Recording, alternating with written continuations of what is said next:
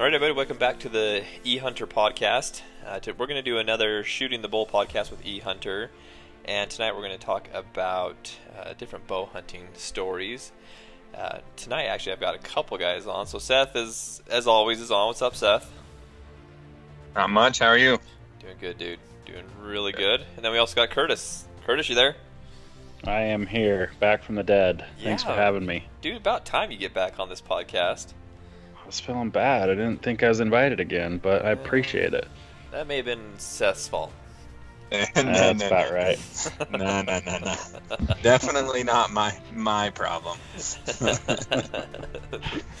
yeah, we gotta have you on more of these. These are these are pretty fun podcasts. We really enjoy doing these. Just kind of yeah, shooting the breeze, talking about just different things, and yeah, it's been a lot of fun. So, before we get going though, um, as always, we want to thank our sponsors for the podcast, Vortex Optics. Um, as always, Curtis, you got that uh, that razor mounted yet?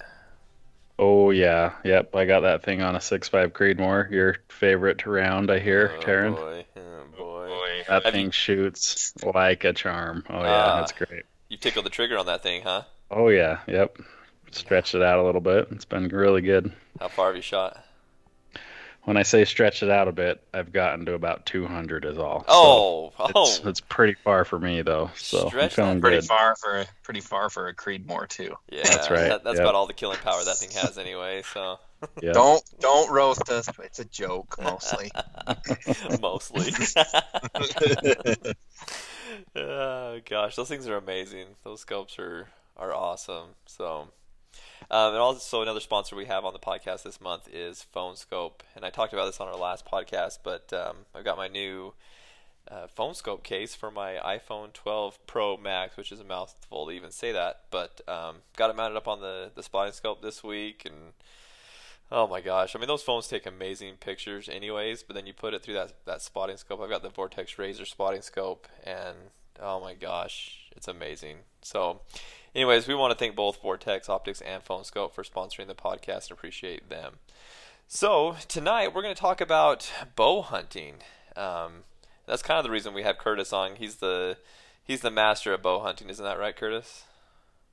Well, If you say so, Taryn, I would never say that about myself, but since you have said it, I'll, I'm okay with Uh, it. Don't believe that anybody. He's you, you should have seen the text messages going back and forth earlier today. Mm, Come on. we had to have someone on that at least had a few good stories, so Uh, I, but- I volunteered. You've had some pretty good recent ones, so I'm excited to hear these stories. Um, I mean, I, I've kind of heard little bits and pieces of the stories, but I don't think I've actually heard like the detailed story. So, and I don't get invited on your hunt, so I I wasn't there when it happened. Maybe someday, Taryn. You still Yeah, got to right. prove yourself. Yeah, right. Now that I'm going to be living in Utah, dude, we need to we need to hunt together more go. often. Yep. I think we I'm need in. to think we need to plan an Arizona archery trip, all three of us. Oh, dude, You that'd be get fun. on board with that. I've got a, a buddy here in Colorado that's headed to Arizona this year, and he keeps begging me to go with him. I should I should go. Yeah, go get his secrets, and then we'll go the next year. Yeah. Well, the secrets don't you live in Arizona? Don't you know the secrets? I know a few, but not as good as him, probably, if he's actually hunting. Have you have you killed a archery deer I haven't killed yet. I've I've chased him a bit. Had a couple of decent ones that I've chased, but haven't been able to make it happen. You just come to my state of Colorado to kill you with your bow, huh? Well, it's funny. I I've got a theory behind this. So, if you live in the state and there's over-the-counter archery, I've found that you don't set aside the 5 days that you need to go and actually dedicate it. Like Colorado, I'm traveling 10 hours to get up there, so of course I'm going to plan, you know, 5 to 10 days to be back there. But when I'm here, I'm like, oh, I'll just go over the weekend, and then you know, babies happen, wives happen. you just can't get out. So it's it's been hard. But did you say wives? I mean, I know what religion you are, but wives? Well, I was including you two in the oh, conversation as oh, well. So okay, sorry. I say he lives in Arizona. We can't we can't bring that up. Uh, Button that up. Quiet. technically, isn't. Oh man, we better not go down that rabbit yeah, hole. we'll Holy be good. moly. We'll just stop there. Yeah, that's Yeah, we're gonna we'll- we'll skip over quickly. Well, let's hear about this. Uh, let's start off with you, Curtis. Tell us about your hunts you've had recently in Colorado. You've, you've had both a, an elk hunt and a well, an elk and a deer kill with a bow recently in the last couple years, right? Yeah. So 2019 was a really good fall for me. Um, it started in Nevada, so I, I like putting in for Nevada mule deer. They uh, their season seems to be the earliest one, so it's usually the beginning part of August. So I can usually get a week in that before you know Utah opens up, and Colorado's usually later, anyways. But do you want the deer story first, or the Colorado one, or the elk? Um, let's do the deer story first. Okay, so we've hunted this area probably five, six years, so we're getting to know the place fairly well. Um, but we had a new spot that we wanted to try out. We've seen decent bucks up there, but it's a tough spot to get to. It takes, you know, it's about 12 to 15 miles from the trailhead. Um, so this year we we had we hadn't really scouted back there this year. We were just going in on a hope that things were kind of the same as the year before. Um, so we we hiked about halfway the first day. We we left a couple days early, so we hiked in, um, spent the night, rested. You know, we're getting old. I'm what 35 years old now. Goodness, you are old. Man, hiking back with the with the heavy pack, 10 days worth of food, it's it's not easy. So we have to split things up.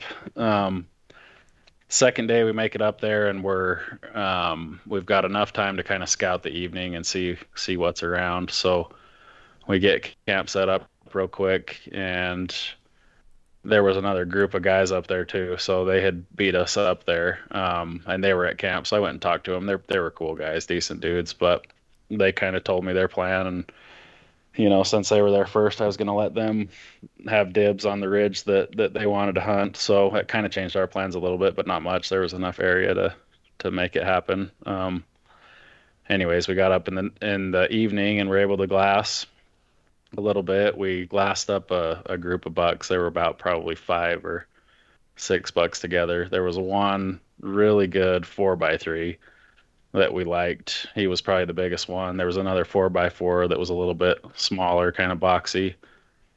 Um, but then you know it got real windy and started to get dark, so we kind of had a game plan on those ones. So next morning, um, those guys went up and, and took the spot we originally wanted to go to. So we kind of hung back and um, ended up glassing these bucks up again.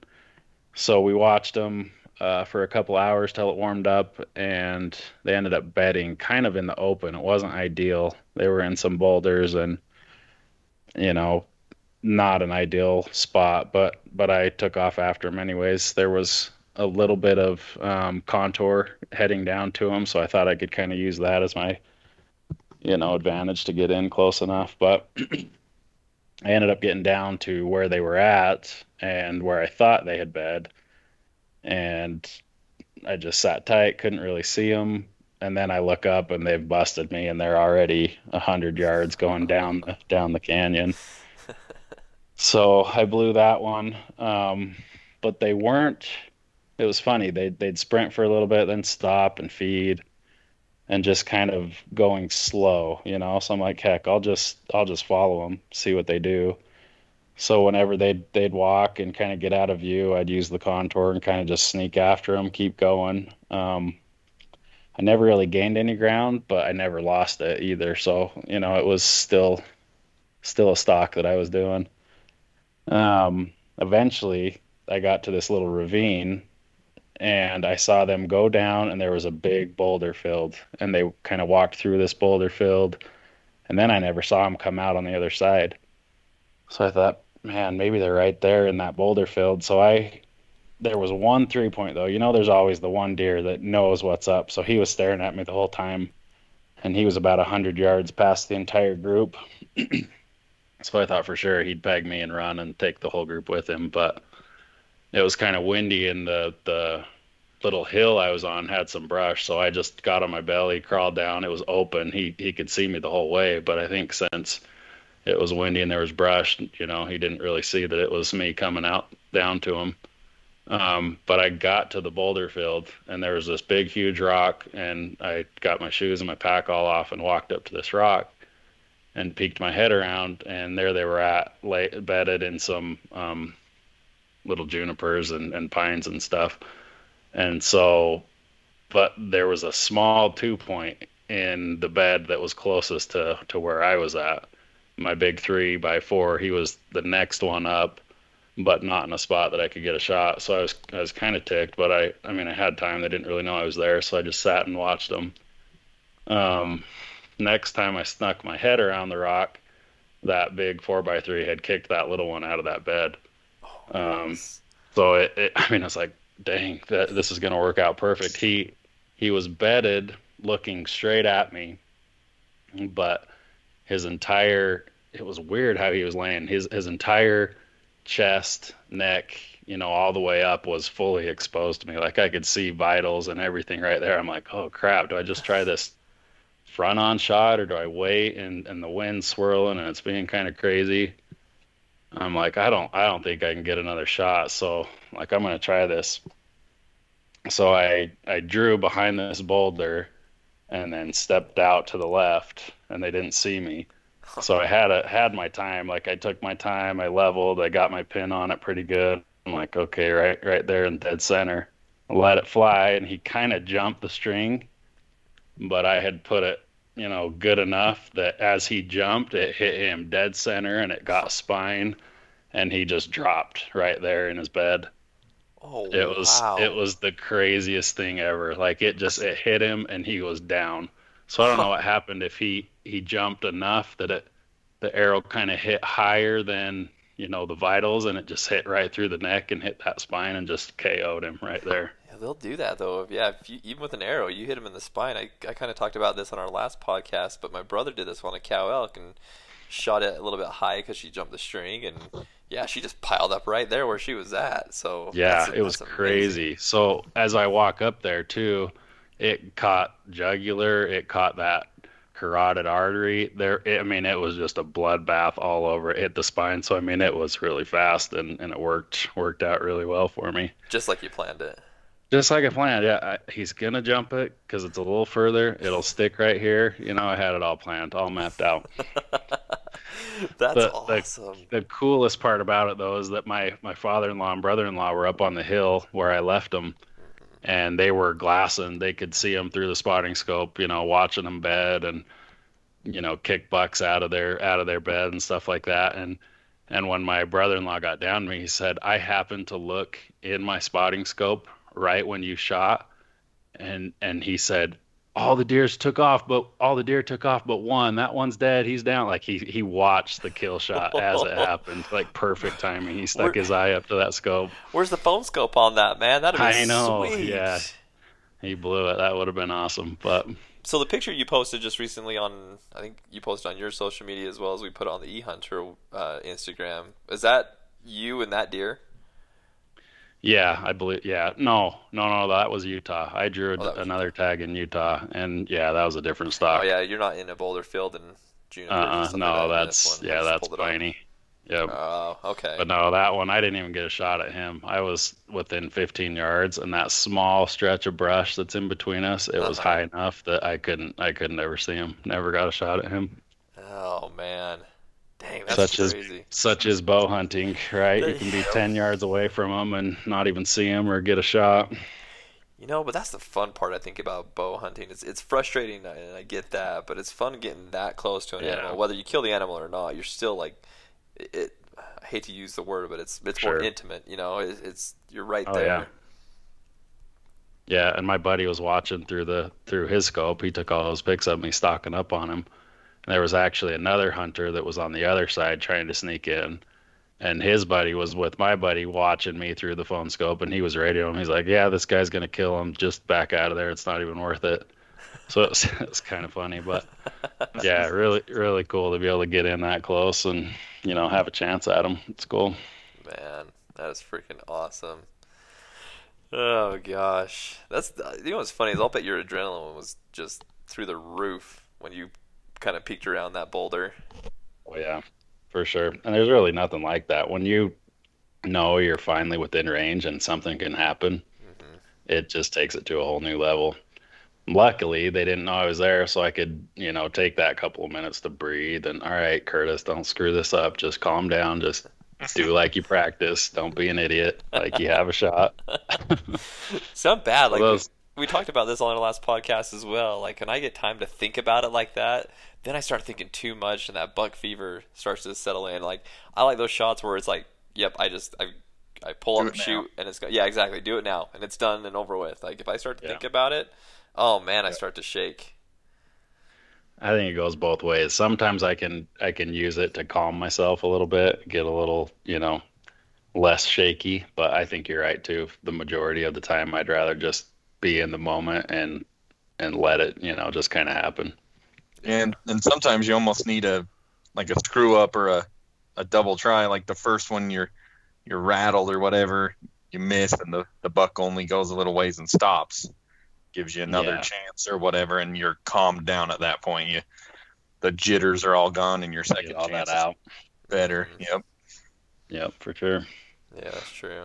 Well, that's awesome, man. What a what a cool story. And like I said, I've I've heard little pieces of that, but I, I never heard the full detailed story on that. And that's man, that's a cool experience. Yeah, so that was day one. So we had nine days worth of food left still in our packs and everything, and then add a deer to it as well. It was a fun pack out. Yeah, that's And who supposed to was- eat heavy. yeah. Yeah. Who was with you on that hunt? Did you say like I, I'm just looking at Yeah. pictures and you have a couple I had guys my here. father-in-law and my brother-in-law. Okay. They they've hunted that area with me quite a bit. My brother-in-law had a tag a couple years before, and you know he he had a good stalk on a big three by three, big boxy three, and and he had a couple shots at him, but it was a pretty far shot, about sixty yards, so he didn't end up hitting him. But we've killed a few deer back there. I I killed the first year I drew a tag. Uh, a decent three by three, and then we took my brother-in-law back, and he shot a little four by four. So it's it's cool. It's an area that's got kind of weird genetics. Um, there are the the few decent bucks that you can find that are that are nice, but for the most part, one side's really good and one side's you know not so good. Um, but my guy, he just didn't split on that that that left side to get that fourth, but he's got good mass and cool velvet, so it was a fun one. Still a stud buck, yeah. Yeah, Um, he was that- that's, I think my favorite thing about hunting deer and, and the archery is just the velvet. It makes them look so heavy. Yeah, I love it. I'm a velvet guy over hardhorn for sure. Yeah. I know that's a you know, that's a topic. People like the hardhorns, but I'm a velvet all the way. Yep. I. I I like hard horns. Uh, I don't know. It's hard. It's like a 50-50, but I've I've still never killed a velvet buck. Killed two, three archery bucks, all Hmm. been hard horn. Really, all stripped already, huh? Yeah. Well, one was late season, but the other Hmm. two had already stripped. Dang. Huh. That's crazy. Well, man, that's fun. That, that's really fun. So, same year you shot your elk, right? Same year, yeah. You want me to just keep going with yeah. my Let's let's jump into your once elk in a lifetime year that I had? Gosh, dude, you're. I swear. Okay, I'm sorry. Sidebar here, really quick. so, you guys that are listening, Curtis is the luckiest sob that I know, and I'll explain SOBs at a later date. But my gosh, so this guy. Okay, so he this year that that year that we're talking about, he kills this deer, and then he's going to tell the story about this elk that he he kills as well. And then um, last year, kind of fluke, not fluke thing, but off the cuff thing, he goes and shoots another big bull elk. And then this year, he draws out for New Mexico bull elk. I'm like, I, I, I just want a little bit of your luck, dude. That's just a little bit. Hey, I guess I might be living right or something. Jeez, I don't know what no, you're doing. it is luck. If you out. if you yeah, if you ask my brother-in-law, my father-in-law, it's all luck. I drew an expo tag, a Utah expo tag, which you know the odds on those. uh, ridiculous. Yeah, so I I'm not gonna complain. I'm okay with it, and if the tag gods want to keep smiling upon me, I will take it. Especially with more results coming out soon. So Yeah, I was say we're gonna start finding out here pretty quickly. yeah, I've got all my all my appendages crossed. I, I need some luck. So. nice. Uh, well, I hope I I hope I get something this year. Well, and let me let me keep going on the on Curtis's luck. Him and I put in for the same tag last year, same points, everything the same. Put in for the same tag. He draws the stupid tag, and I don't draw it. So I mean, it's just I I need some of Curtis's luck. We'll just leave it. Yeah, at that. but it was probably for the best since the whole unit pretty much burned down. I didn't That's even true. get to hunt. So That's true. hindsight, I wish I wouldn't have drawn with you. yeah, that's, that makes you feel any better. I, I agree with that. That that turned out to be a pretty crappy year. Golly. It'll be Yeah. it'll be good this year though. Yeah, that unit will be great this year. Yep. Hopefully, I draw it again this year. I did put I put in for that same unit, so we'll see what happens. Yeah, good luck to you. Yeah. Oh, but anyways, let's yeah let's go into your uh, your elk story from that same year. So the elk hunt was more like like Taryn was saying that you like it just kind of happens and you have to do it and it's fast. So my brother and I we've we've been putting in together for a long time in Colorado. Um, we finally drew. I think we had seven points maybe, and and it was a I mean mid tier unit. It wasn't a a fantastic unit, but a good enough unit that we wanted to hunt it and you know had a chance at something decent. Um, so we we went up preseason um, once, did some scouting, uh, saw some cool areas. I had a buddy that was um, very instrumental in in helping out as well. That um, has actually written for us quite a bit on E Hunter, uh, Joseph. So he he's a good dude. He's helped me. He he actually helped me with my um, rifle tag last year as well. So props to him for sure. Um, I'll bet he's a podcast listener. So thanks, buddy. Yes, thank you. He's a good dude for sure. Um, I wouldn't have killed either one of those elk without his help. So, uh, a very good friend to have. Anyway, and uh, so I I went out a few days before my brother could meet me. Um, checked out some of the areas. I I hiked into this one spot and there was a little bit of private property um, right through the center of it, but there was some decent public around the edges of it that I that I found some elk. I got into them once, um, kind of did a stand where I called and raked a tree, and um, it was pre-rut, so they weren't really doing much. But he did come pretty close. I didn't ever get a look at him because he winded me and busted out, but I kind of knew the area, um, at least where they were hanging out. Uh, but when my brother got there, we planned on hunting the the other side of the unit because you know that one was a little bit better. We had scouted that side, and there was lots of sign over there. Um, so we headed over there and uh, worked our butts off, man. We we hiked hard. The I think the second day we had a little raghorn come in and it's like, "Do you want him? You want him?" Trying to get my brother to shoot, and neither of us wanted to kill a raghorn, so we passed him up and we had other other bulls that were decent. I think just one other bull that we had seen and, and got within maybe a hundred, but we were in some thick stuff, so we couldn't ever really get an opening or get close enough. Um, and then a couple of other hunters came into the camp, and they were they were basically right on top of us. So we said, okay, you guys have at it. We'll go try that other side where I'd seen the other one. So we packed up camp and drove to the other side of the unit and um, found this ridge that they were coming up every morning. So we kind of sat it out one morning. They came up, um, didn't quite make it to us, so so we didn't get a chance at them. The next morning, I think it was our last day there. They snuck up the backside and came up and caught us on that on that backside and busted out. You know, they came in a totally different way than than we were used to them coming. Um, so we we ended up just kind of still hunting and walking uh, down the ridge. We we saw a couple of spikes, and so we're like, eh, let's just follow them or chase them around. You know, we'll get some meat or something. And um, we actually didn't end up finding them either. But as we were walking, we were just you know still hunting down this canyon. I see this bull at the bottom walking up towards us, and he kind of stopped. He was looking at us the wind was perfect for us so he didn't he didn't wind us didn't know really what we were um, but when we saw him he started kind of angling you know walking up towards us but to the left so kind of angling away but still kind of coming towards us um, So there was a patch of trees to my left, and I just kind of booked it through there, trying to get through. I, I was crashing over logs. I actually fell on my face. I was like, "Oh, this is this is good." My brother said after he said, "Right, right when you made that huge noise, he's like, I took off right towards where we had last seen him to try to, you know, cut him off that way once he blows out of the canyon. When you scare him out, you know." Um, but he didn't. I I kept going through there, and I got to the end, and I still saw him coming up. So I ranged him, and yeah, it was crazy. I, I had my arrow nocked. I ranged him. Like he was a little far, but coming still a little closer. So I ranged a spot that I thought he would get to that was that was in my comfortable shooting range. Um, and I set the rangefinder down, put the put my release on, and as he steps into there, I I'm drawn and I do a little grunt, and he stops perfect and looks over at me, and and and you know I I line up on him, I I get my level, I do everything, and right as I shoot, he kind of starts walking again. Oh, no.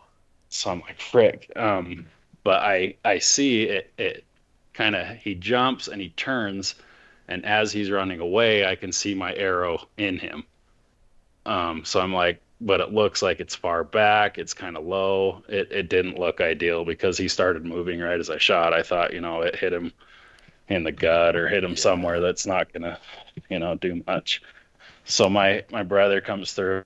I was like, I hit him. I can't believe I hit him, but it, it I, it looked terrible. So we we sat there for we gave him a long, long time. I think we sat right where I shot from for three hours. Um, and then we walked up to the to the point where we hit him and started looking. And and you know, like when you get there, your first instinct is okay, look on the ground, try to find the blood. hmm But then you're like, your head starts wandering, like, well, this path kind of looks like where you should go. We found drips, but not a lot. And then you just start kind of walking, like, oh, I'll just find him. I'll just walk this way. So we were kind of nervous and started doing that. And, and eventually I'm like, okay, screw this. I got to go back. I got to find right where I hit him. I got to find blood because we'll never find him if we don't. Yep. So I went back, got on my hands and knees, and found some blood finally. Um, but it was it was drips. It was nothing. So that right there ticks you off. You're like, okay, it really was a bad shot. Far back, you know, no blood. So we start picking at this trail, and we find bigger patches. And you know, when you hit a bigger patch, you're like, okay, that might be good. You, you keep giving yourself hope Yes, they get a little bit of hope. yeah. All right, let's keep going. So we finally get to this spot where it's just drip by drip, and we said, okay, let's stop. Let's not push him. And we waited another three hours. So we ended up waiting like six hours just to give him enough time if if by chance I hit him bad or something. And so we're like, okay, let's let's go. So we started going again, and we'd find a drip here, and my brother would stay on that while I'm, you know, ten feet ahead looking for another drip. You know, Mhm. we were both on our hands and knees and for whatever reason i look up and that bull is laying right there about 20 feet no in front of me way. and i was like oh my there he is and we both just start freaking out and like no way and and he had bees on him rigor mortis was already set in so he he had been hit pretty well and died pretty quick um it ended up being kind of far back, but it had clipped the the back of the lungs and and everything, and he didn't go. I think it was probably 300 yards that he went and was crumpled up. Oh So- my gosh, that's crazy. It was it was nuts. We that was like the roller coaster of the year, highest of highs, lowest of lows. It was just it was crazy, but That's it. super super fun bull, man. He was a good one. He surprised us too because we didn't get a good look. We were at the point where we're shooting any bull, you know, and we we get up to him, we're like, holy crap, this is a good bull. Those ones that grow as you get closer to him. yes. Oh man, did you end up scoring him out? No, we we we did a rough one. We're not great at it, but we we scored him right around 340. That's what we got. That's a good Um, bull, man. I haven't I haven't done him. Yeah, I haven't gotten it scored. I, I bet it'll it'd probably be a little less. I, I guess 330 to 340, which biggest bull I've killed. You know, so Yeah. I'm to, I was totally fine with him. Plus, you know, the hard hard hunt that we had and how it all worked out. Like it was, yeah, it was awesome. Oh man, that's amazing. Holy cow! It is though. When when you Go ahead. are, I was gonna say when you're archery hunting. Well, I I guess any hunting, but that roller coaster of emotions. I mean, I, I've had rifle hunts where I shot them, and then you know, like uh, when you shoot them in the heart, they just it seems like they take off running as soon as you shoot them in the Yeah. heart, and so you're like. Did I hit him good? Did I hit him back? Like what happened? Like why didn't it? You know, you always expect him to just drop right there for you, and then you have that roller coaster emotion, like yes, I hit it, and then like oh crap, no, I got to go find it, and then you're falling that blood, and you lose blood, and you're just completely deflated. Then you see a little bit, and you're completely you know on the other opposite end, excited, and and then when you finally find the animal, then it just it kind of overflows and explodes. But Yeah. oh man, that's that's awesome. Yeah, and the best part about this one is that this spot that we were in, we ended up being uh, only one mile from a road. So my brother and I, we we did one pack out. We put it all on our backs and and suffered for a mile, but then we were done with it. So Gosh, worked that's out really good. that's Seth style right there, man. Yeah, Just that's- bag the truck up and put it in. Uh, mine, yeah, we we beat you on that one, Curtis. We just Yeah. winched mine onto the trailer full body. nice. uh, I've, I've only been able to do that with one animal, Seth. And That was with a cow elk, and I was happy. I mean, she's a big old brute, Yeah. but uh, that's the only animal I've ever been able to like back up and actually winch up into the back of the truck. That makes it real easy for packing out when you just Yeah, get the it does. winch them on. Mhm. yeah, when you got to pack it out miles, whew, it's tough. It's rough. but you don't forget it when you got to pack it. I mean, you're not going to forget any hunt, but when you have to put in the work and take There's a lot of far. blood, sweat, and tears that go into that one, so Mhm. it means a little more. Yep, it, it lasts a little bit longer, Mm-hmm. but. So yeah, that year was one for the books. I don't know if I'll be able to top that. It was it was a good one. Well, when you top it with a 200 inch deer and a 400 inch elk on the, in the same year, you know that's that's next year. This year, we got This year. Montana and Arizona. There you go. Let's do it. You got it. Golly, are either of you member of the 200 inch club? You guys shot a deer that big? No. Nope. Man, that's that's kind of like a goal of mine. I really like to shoot a a big mule deer. I think that'd be really cool. You you really would? Weird. I've Shock, shocker. would you rather have a 200 inch mule deer or a 400 inch elk? Mule deer. Deer. Deer all day. Yep. I think I would agree with that. Elk, I'm I'm pretty happy with anything. I mean, just a good, solid, mature elk. I, I'm pretty happy with. Yep. So, I mean, don't get me wrong. I'd I'd be okay if I ended up killing a 400 inch bull. But yeah, which you'll do this year because it's it's you and I hate you, but you know. easy. oh gosh, I still can't believe you, dude. When you sent me that text the other day, I was like, "Are you kidding me?" They're, like this guy, all- just, ugh, it's unbelievable. You better take your uh, father-in-law and your brother-in-law with you to. New I know. That's what I said. He's he's good luck. You get these days figured out. You're coming with. Yep, he doesn't have a choice. Oh. Well, Seth, what about you? What kind of bow hunting stories do you have? Yeah, I've got a couple. Um, uh, let's see. I'll start with, you know, I think I'm gonna start with my antelope hunt. That'll be change pace between elk and deer. So, Yeah. so back in 2015, I drew an archery antelope permit in central Utah.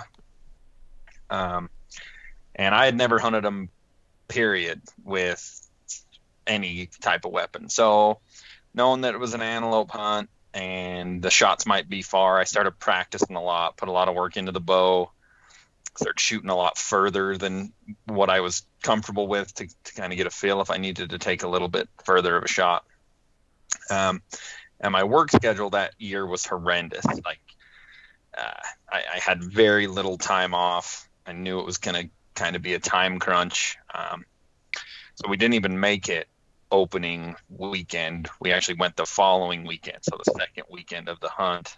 Um, and I only had three days, so I had Saturday, Sunday, Monday scheduled off. Um, so we got there and set up camp, and uh, me and my cousin went in the morning, and then my dad was going to come down and meet us um, if we hadn't killed one on the second day, is what he said. Um, so that first morning, we went out and seen a couple bucks and I put the stalks on, on them, and both those bucks I got to be about 120 yards from, um, and couldn't ever close the distance. Very little cover, and they were running around, kind of just starting to get that rut activity, running other bucks off, and um, never closed the deal on those two. And then when we got back to the truck, um, the one spot I guess we were sitting, we got a message that my dad was on his way, so he was coming uh, that evening. Um, and so he actually got there about three o'clock in the afternoon, and I don't know what the deal was, but as soon as he got there, there were antelope in every draw. I mean, there were bucks everywhere. And so I just kept stalking them and stalking them, and and I've hunted desert mule deer my whole life and felt like I was decently sneaky. Mhm. But you want to get freaking humbled, man. You hunt some pronghorn with a bow Yeah. because holy luck. frick, holy frick! I just blew stalk after stalk after stalk, and so uh, I had blown. I think at this point I'd probably blown like nine or ten. Um, and we come around the bend and we saw this buck, and he was laying out in the open all by himself. And it's still, I, I don't know antelope well, but it's one of those where you look at him and you just go, "Holy freak! That that thing is a monster." and he was laying pretty close to a wash, and so when I looked at it, I was like, "I bet you I could go right up that wash. He'd never see me." I pop out, and I said, "That's probably bow range." And so I did exactly what I had in mind.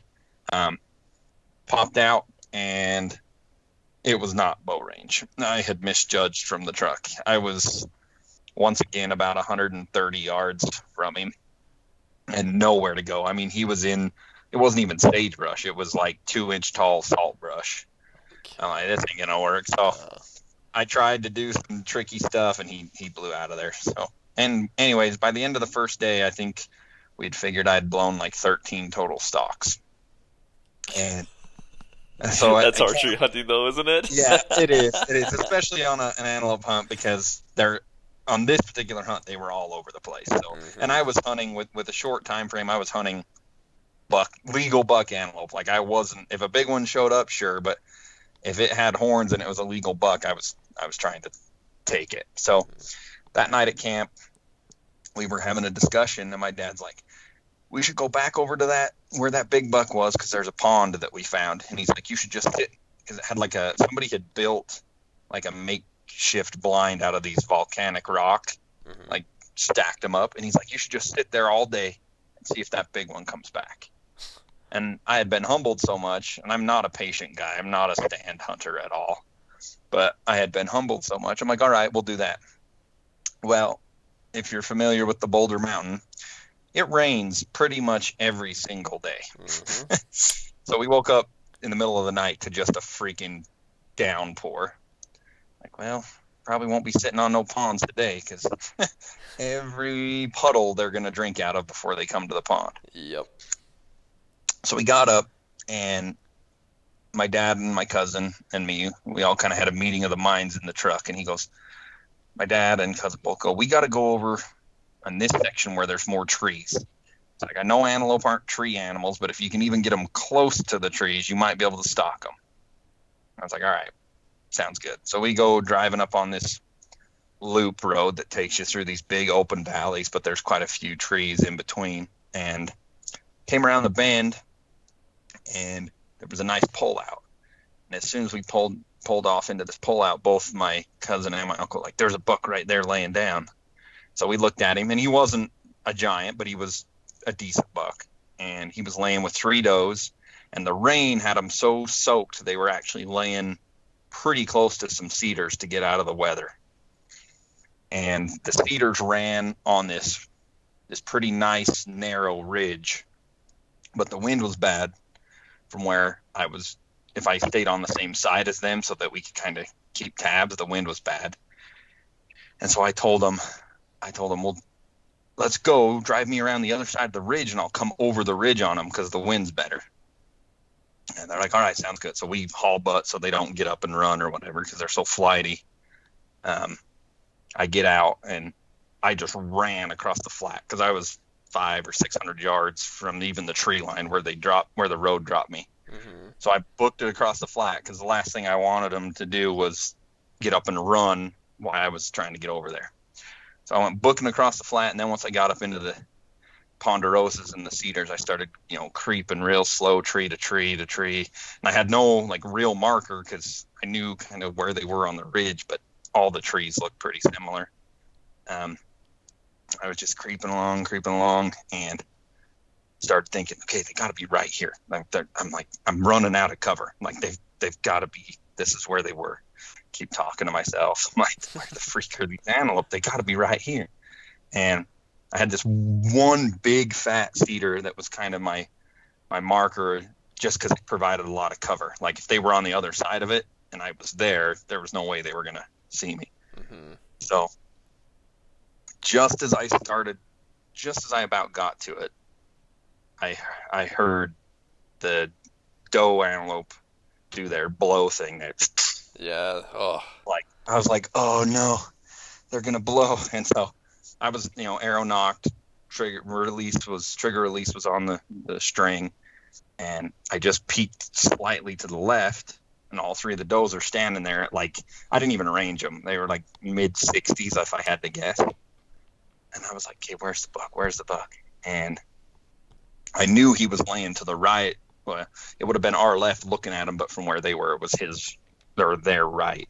So I just took two steps to the right side of that big cedar and there was a bunch of little stunted cedars, and just over the top of the cedars, I could see his horns, and he wasn't even looking at me. He was actually looking at the does walking towards them.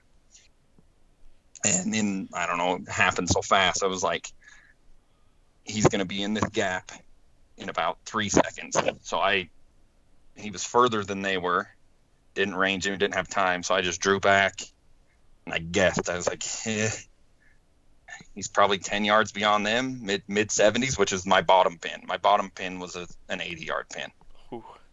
I'm like, this is a poke, but it's the only chance I've even had. And he walked right out in the open and stopped and looked right at me. And I was only like just barely outside of this tree. Um, and I just, I was at full draw when he walked out in the open. I just settled the bottom pin just behind his shoulder blade and let it go, and just crack. Heard the hit. It sounded the the hit sounded good, and he spun around and ran off to the the right side, or off to the right, and I couldn't see the side the arrow had hit because it didn't go through him at that distance. Um, and so I didn't know how good I'd got him. Well, he kind of ran that way for about hundred yards, and then he made a big looping C back out into the, the valley. And when he did that, I had my binos on him, and I could see that I'd hit him pretty good. I was like two ribs back from his shoulder blade. Oh, perfect. And he was just pumping. I mean, just running down his side. But I'm glad them things can fly, dude. Oh man, yeah. especially if you was, shoot him. Oh, he was cooking, and I'm like, dude, that thing's gonna be five miles by the time he falls over. And he was ripping out through this flat, and he just turfed it. Like he was uh, probably 300 from me, and all of a sudden he just rolled, and I was like, "Oh, cool!" He's, you know, I just thought he was dead, like down. Yeah. Uh, and I threw my binocs up, and he sat there and rolled around on the ground and tried to get his legs under him for like another minute or two, and then he finally, then he finally put his head down and and killed over. But I was like, dude. Doing the math, I'm like, as fast as he was running, if he ran that fast for two and a half minutes, he'd have been a freaking mile away. Oh yeah, easy. And I, I ended up hitting both lungs. So, anyways, uh, my cousin's favorite part of this story is once he fell, I grabbed the radio, and to me it sounded perfectly fine. I was I was talking at a normal speed, and my cousin goes, "What? You sounded like a freaking turkey gobbling on the radio. What are you talking about?" I was just I was just just as fast as I could get the information out, and so I got the information out. So they started coming up the ridge, and then when they got there my cousin goes, Your dad was so pissed in the truck. I'm like, Pissed? What for? And he goes, As soon as you said I got him, he's dead. Your dad goes, That kid is the luckiest son of a bitch I've ever met in my life. and so at that point, we, we walked out real slow because he had been flopping around, but he had been, you know, not moving for a few, you know, probably 15, 20 minutes as they came up to me. So we got real close and you know, checked him and he was done. But I, yeah, I ended up hitting both lungs, but man, he was flying. And I'm like, I'm glad he fell. And so we started looking. I was like, I wonder why he fell. There's a bunch of prairie dogs on the boulder, and he had actually, one of his legs went in a hole when he was running. Oh, Ooh. yeah. He had tumbled and broke it, and he, he couldn't get back up. Oh, Those- man. It's pretty rough. I was like, man, not only did I kill you, but then you ran out here and broke your stinking leg. Yeah, no joke, dude. So, but as for an easy pack out, you know, when they're only 100 pounds, they're pretty easy to pack out. oh yeah, you just throw them over your shoulder. Except for they stink so bad, you don't want to do Yeah, that. But It was pretty rough. We just lifted him because there was three of us. We lifted him so just his back end was touching the ground pretty much, and just Uh-huh. drug him yep. over the road. But uh, like I say, decent buck. He's just just under Pope and Young, and for three days of get it done time, it was a really fun hunt and humbling and long, one, my, one of my longest shots ever with a bow. So Yeah, that's a was- long shot. That's impressive. it was pretty good time. Yeah, my my buddy he he hates me all the time. He goes, dude, you you shoot, and he's like, you do shoot a lot, but he's like, man, you you've killed some critters at some distance. I'm like, dude, I'm better. I'm better at distance. I'm like, I have missed more deer close than I have far. I agree with that. I'm that same way. If it's close, I, I struggle with them when they're close. Unless they're like five feet, like I the story I told last time when it was that one you really couldn't miss. Yeah, if you don't have to pick a pin, you're okay. But Yeah, exactly. Stick them all on there. Yep. Man, So- dude, it, That's it's, awesome. So That's that is awesome. That's tough to do. Spot and stalk antelope is is really Oh. tough. You know, you see. Well, and I've I've done it as well. I've never actually shot one. I've never shot an antelope with a bow. Um, but most people will sit on water, like you said. You know, like the thing that you can't do is just sit in a blind and sit on water. That, that I think that's how most people do archery antelope. But spot and stalk, man, that's a that's a whole new level. It was Yeah. tough, and like I say, if it wasn't for that rainstorm and pushing them up into that cover, I don't know if I'd have got one spot and stalk. Yeah, But that rain had them so soaked, they just wanted to get out of the, the weather, and so kind of was their own demise. But it helped me a lot. it's like good for you for taking advantage of it. Yeah. It was once we saw them bedded right there. I'm like, dude, this is it. I'm like, I've not had one even kind of in the trees. I'm like, this is gonna have to work. and it did. it Yeah. did. Yep. Wow, impressive. Cool. We've, we've only got just a few minutes left before we're going to wrap this up, and uh, let's go ahead and Seth, if you got one more quick one that you can share with us, I I shared my favorite archery hunting uh, story on our last podcast. For you guys that listening that are listening, if you haven't listened to that podcast, go back and listen to that one. It's a it's a pretty fun one. But Seth, do you have one more that you can share with us real quick? Yeah, so I've got. I'll do my late season buck. Um, so back in 2012, I had hunted all year and didn't didn't get anything. So I went up and hunted the Utah extended archery hunt, which, if you're not familiar, they let you hunt them in the eh, the whole month. Actually, it's it's a few months, but usually the guys really gear up for November because the bucks start migrating down and start rutting a little bit, and it's a pretty fun deal with a bow. Um, I'd never hunted it until that year, um, which was 2012, and then my uncle had been hunting it a lot, so he's like, "Yeah, come with me." Uh, and you know, a lot of guys on that extended, they get out and they hike, cover a lot of ground, which works well. They they see deer and stuff, but we had known a few high points where you could sit and cover a ton of country with your binoculars and and find a buck that you know you could decide is he worth hiking over into there and and getting one. Um, and one of these pullouts, uh, the the view ranged anywhere from you know a couple feet out the truck clear up to you know five miles up on the mountainside and it was right in the morning. We pulled up to it and my uncle's like this is a pretty good spot. I usually see him on the other side over here and he was talking about it and we both for whatever reason looked on the side that was close to us and uh, about a thousand twelve hundred yards up on the top of this ridge both me and my uncle there's some does right there and so we were glassing them and as we're glassing them this rack comes over the ridge line and my uncle goes that's four pointy big enough for you? I'm like yep big enough for me. Because i was i was like i don't care. It's anything. But he was pretty nice four point. And so we rock paper scissors to see who got the downwind side and who got the upwind side. And the upwind guy was going to take a lot slower approach while the downwind guy was going to try to get into position. And I've, I won the rock paper scissors. So he says, you know, because where we're at, you can communicate the quietest way, which was with your cell phone on text, you know, vibrate and text. You didn't even have to have radios or anything.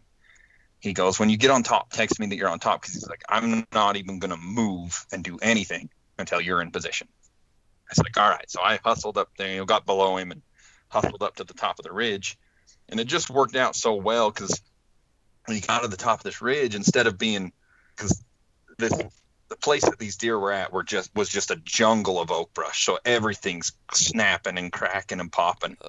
But, but when you got on the very top of the ridge line, it was this weird, big, long rock formation, just the whole length of the ridge. So once you got on top, you were actually pretty quiet, other than you know a little bit of gravel crunching and stuff. And so uh, I got up on top and was was working across there pretty quick, trying to get into position because it was quiet. So I was like, well, I can kind of move. Um, and I got to a spot. I was like, well, I think this is about where they were. So I started slowing down quite a bit, and there was kind of this E-shaped the, this rock formation kind of made a C shape, and and then below it was a narrow, kind of deep canyon. Um, and I just peeked over the edge, and there were three does at like, I mean, spitting distance. They were so close. I was like, oh crap.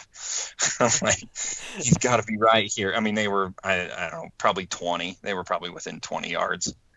like, crap, he's got to be right here. And so and then your your brain's going 100 miles an hour. Like, where is he? Where is he?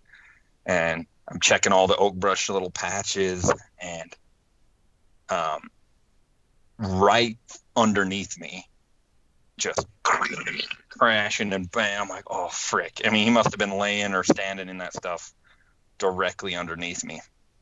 So he blew out, but as he blew out, uh, and I don't even almost remember doing it, but out of instinct, I just drew back, and he screwed it up. He did the mule deer thing. He took three big jumps and then stopped and kind of quartered away and looked back at me. And he was kind of in, on a pretty steep downhill, but he was looking back. And I remember thinking it's gonna be a pretty good shot. You know, everything felt good, and I was like, I don't know. He he went a few, you know, same thing. Couldn't range find him. Like he'd went a few jumps. I don't know, somewhere in that 50 yard range. I held behind the the shoulder, and just as I started to touch it, I could feel because of the steep downhill, I was kind of canting the bow the wrong way, mm-hmm. and I I tried to fix it, but just as I was doing trying to fix it in my mind, I touched that trigger release off, oh. and I shot, and the same thing. Heard this big loud smack, and he just folded, just whoa, straight to the ground. And I was like, so this is only the second animal I'd ever killed with a bow. And I was like, they don't normally do that. so I they don't do that on YouTube videos. no, and so I immediately, you know, in my other buck, you know, he'd run a couple hundred yards or whatever. So I immediately rip an arrow out and re-nock, and I just get out on the ridge and, and I stop. And I'm just watching him, and he's just pouring. I mean, he's just pumping blood and didn't really move, just laid there and was pumping blood all over the place. I'm like, well, I don't know exactly where I hit him because it happened so fast and he kind of fell funny, but I'm like, he's done. And so I text. I wish I, I wish I would have saved the text back then. Those phones didn't really have screenshots and, and stuff, but it was funny because the text line was like my uncle saying, "All right, you on top?" And I said, "Yeah, I'm on top." And then two minutes later, the text is, "I I got him. He's dead." and then he's probably like BS. Then, no. That's exactly what the text was. The text was the actual bull, you know. And I'm like, no, he's dead. He's dead right here. And he's like, and then there was no more text. It was literally a phone call. Like, what do you mean he's dead? I mean, you hit him good, or you mean he's dead? I'm like, he's he's laying 50 yards from me, dead right here.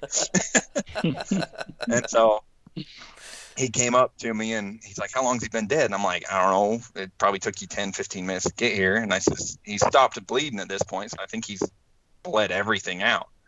And uh, he's like, All right, well, let's go check him out. So we walked down there and I don't know how I did it. And, and I, I think back and I know I contributed to being a little bit young and forgetting in, in the moment that when you shoot downhill, your arrow rises. Mm-hmm. But I hit him I hit him just because he was looking back pretty hard over his shoulder.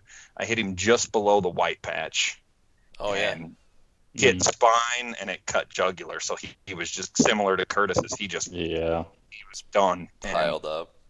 Yep. And so we took a few pictures and got him cleaned up. And it was my at I, I, technically he still is my biggest buck with a bow, but uh, got him cleaned up, took a picture, and, and ended up getting him getting him done and on the wall and stuff. But it, it was it was a pretty dang cool deal. So Dude, that's awesome. Yeah, on the Wasatch front too, man. That's that's a dang good hunt. Good Yeah. buck. yeah, when we were moving him off there, two guys came walking up the little trail that we were coming down, and they started talking to us. I told them it was my first time ever being on the not hunting, like not this year. I mean, like this is the first time I've been on the Wasatch Front. They're like, "Are you freaking kidding me?" like that's like that's a freaking achievement itself to come up here first time ever and kill a deer. Yeah. So Yeah, I've hunted it for years. I've killed a couple smaller ones, but you're right. Like getting back up in there, finding the bigger ones, it's tough. There's a lot of people hunting them too. Yeah, and it's gotten progressively busier. Just Yeah. so many so many guys know that there are quality deer, and so it's become a, a definitely a, a bit of a circus. But there's still nice bucks running around. Yep. So is this the picture I'm looking at? You got the bow draped over him, and you're holding him up there, like a four point, right? Yeah, he's a four point. Um, let me see. Seth, this was Yeah. back in the day. This is back in the the, Pudgy.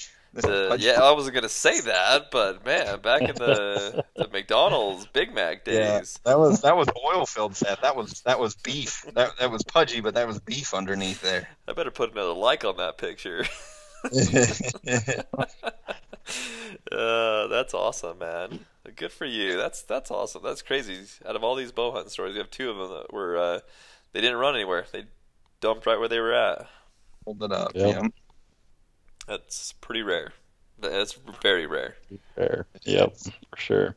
Oh shoot! Well, guys, that's awesome. Those are cool stories. I appreciate you guys coming on and, and sharing those stories. I hope everybody that's listening enjoyed them as well and kind of learn a little bit of tips and uh, just some experience. I think you can learn a lot from just people telling stories. I mean, uh, if I remember back to when I was a kid and listening to my dad and my grandpa's tell stories, is a lot of how I learned how to become a hunter. So hopefully everybody enjoys these these type of podcasts. Uh, if you guys have questions about these stories or any other stories that we share, don't don't be afraid to reach out. You can reach out to any one of us via social media, um, either either the eHunter page or our personal pages. Um, but really, really enjoy these. So, Seth and Curtis, thanks for jumping on and, and sharing this. Yeah. Thanks for having us. So the invite. Sorry to take up all your time. I wanted to hear from you too. Well, go and listen to the podcast that you listened to three times already, the, the one that we did last time. Um, I wanted another story, unless you only have one bow kill, which might be the case. That might be the case. No, I've I I could have short, shared my uh, one of my mule deer ones, which Seth almost gave me PTSD though when he talked about that that doe antelope blowing at him because oh, Oh, my gosh, that I was the worst. I swear every time and that's every mule deer that I've ever hunted with a bow, they've always you know they always surround themselves with does, and Uh-huh. man, you just get blown out so many times by those stupid does. But maybe on another podcast, I'll share some more of uh, some more of the, my stories, my uh, bow hunting stories. So, all right. Well, before we go, um, do want to again thank Vortex Optics and Phone Skope for sponsoring everything that we do here at uh, eHunter. Um, appreciate them and their support. Go check them out. VortexOptics.com, PhoneSkope.com. Uh, we use their stuff in, uh, gosh, everything that we do, guys. I think that every time I go out in the field, I've got at least one of those products with me. So I'm sure you guys are the same. Yep. Absolutely. Rangefinder, binoculars, Phone Skope, everything. Yep. Curtis, you use the. Oh, I just lost the name of it. The one that attaches to your rifle scope. Yeah, the Phone Skope precision. That's Precision. been a lot of fun. Yeah, that's been super cool, especially hunting foxes and stuff like that. Yeah, those Yeah, fox fun. videos are awesome. Yep. That's another thing. I got to get down there and hunt some fox with you. I think that would be a blast. Yes, you do. It's good times. What one of the best dates to do that? Um, it's closed now. It goes from August to March. Okay. Um, so yeah, anytime then. January, February are usually pretty fun. I say that's I got nothing else So- going on January, February, so that'd be perfect. Yeah, come down. Let's go hunt uh, some deer in January, and we can chase some foxes around too. Okay. Sounds good. All right, guys. We'll let, we'll uh, end it right there. Appreciate you guys again jumping on. Everybody, don't forget to subscribe to the podcast, share it around, and let us know if you guys have any questions. See you guys. See ya.